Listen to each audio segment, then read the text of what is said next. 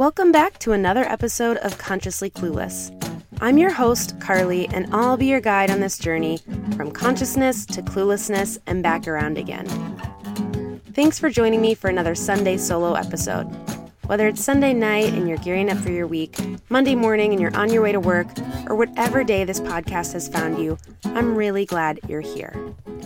This podcast is sponsored by BetterHelp. Is there something interfering with your happiness or is preventing you from achieving your goals? By now, you all know that therapy is an important part of my own self care. It has truly been a game changer in every aspect of my life, including achieving goals. BetterHelp is the largest online therapy platform worldwide. They are changing the way people get help with facing life's challenges by providing convenient, discreet, and affordable access to a licensed therapist. BetterHelp makes professional therapy available anytime, anywhere, through a computer, tablet, or smartphone. You can start communicating within 48 hours. It's not a crisis line, it's not self help. It is professional therapy done securely online. And I have a special offer for consciously clueless listeners. Visit betterhelp.com slash carly and join the over 1 million people taking charge of their mental health with the help of an experienced professional. By using this code, you get 10% off your first month. That's betterhelp.com slash C-A-R-L-Y. Take care of yourself today. Thanks again to BetterHelp for sponsoring this podcast. Okay, I am here to talk about four daily manifestation tricks that I actually use. Things that I think are useful, things that I have tried myself, and things that I genuinely use almost every day. So, if you aren't familiar with this idea of manifesting, I did a Manifesting 101 episode that you can listen to if you kind of need a refresher or you need a little bit of the basics but it's basically the understanding with the laws of the universe and laws of attraction. If you've heard of Abraham Hicks, if some of this is just sounding like garbly gook to you, that's okay too. This episode can be helpful to listen to, but I'm just giving a little context where some of this idea of manifesting is um, coming from for me and this idea of being able to create your own reality. So, like it or not, we're creating our own reality. If you learn about that and use that knowledge, you can create your own reality in an intentional way and kind of be a part of the process. So, I have started doing some things that have been helping me manifest the things I want in my life that I thought I would share now that they are truly a part of my own daily routine. So, the first thing is meditation. And I swear we're starting off with the one that's probably going to sound the hardest for people, quote unquote. If manifesting is new to you and you wanted like a one tip that just makes everything easy, this is not this is not that. There are things that go with manifesting that talk about intentional action. So you still have to take that intentional action. And this is what those can be thought of. And meditating is a really good place to start.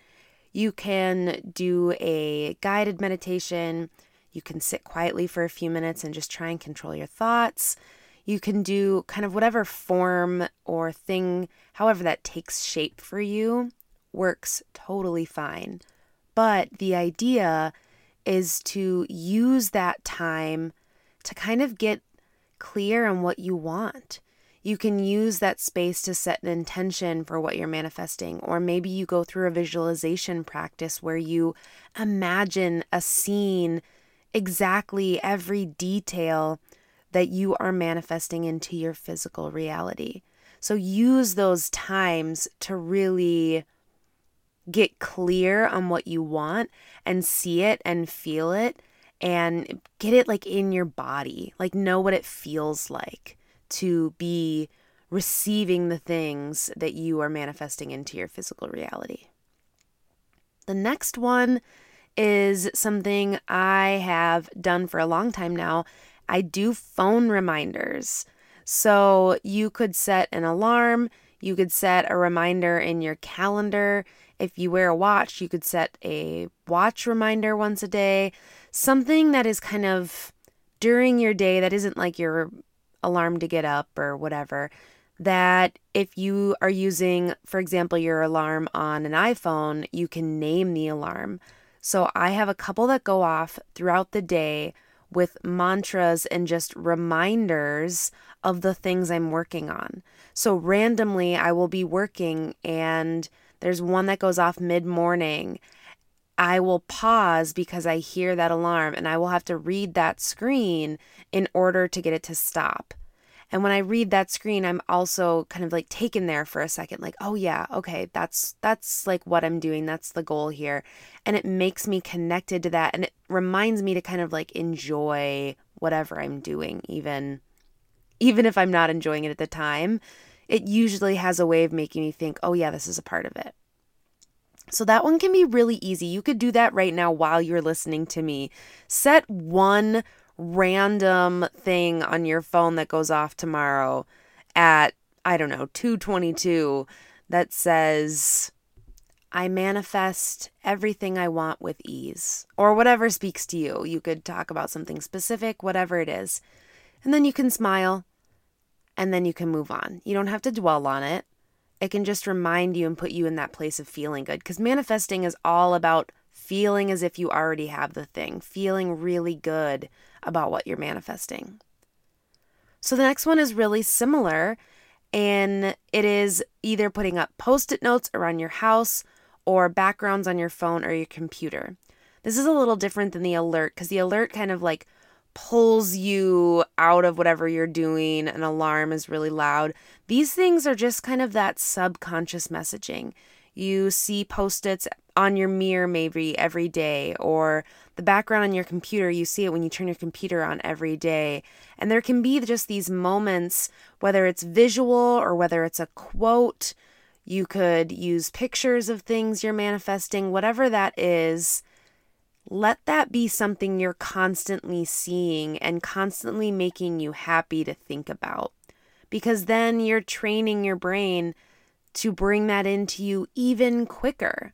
So it can just be a part of what you normally see.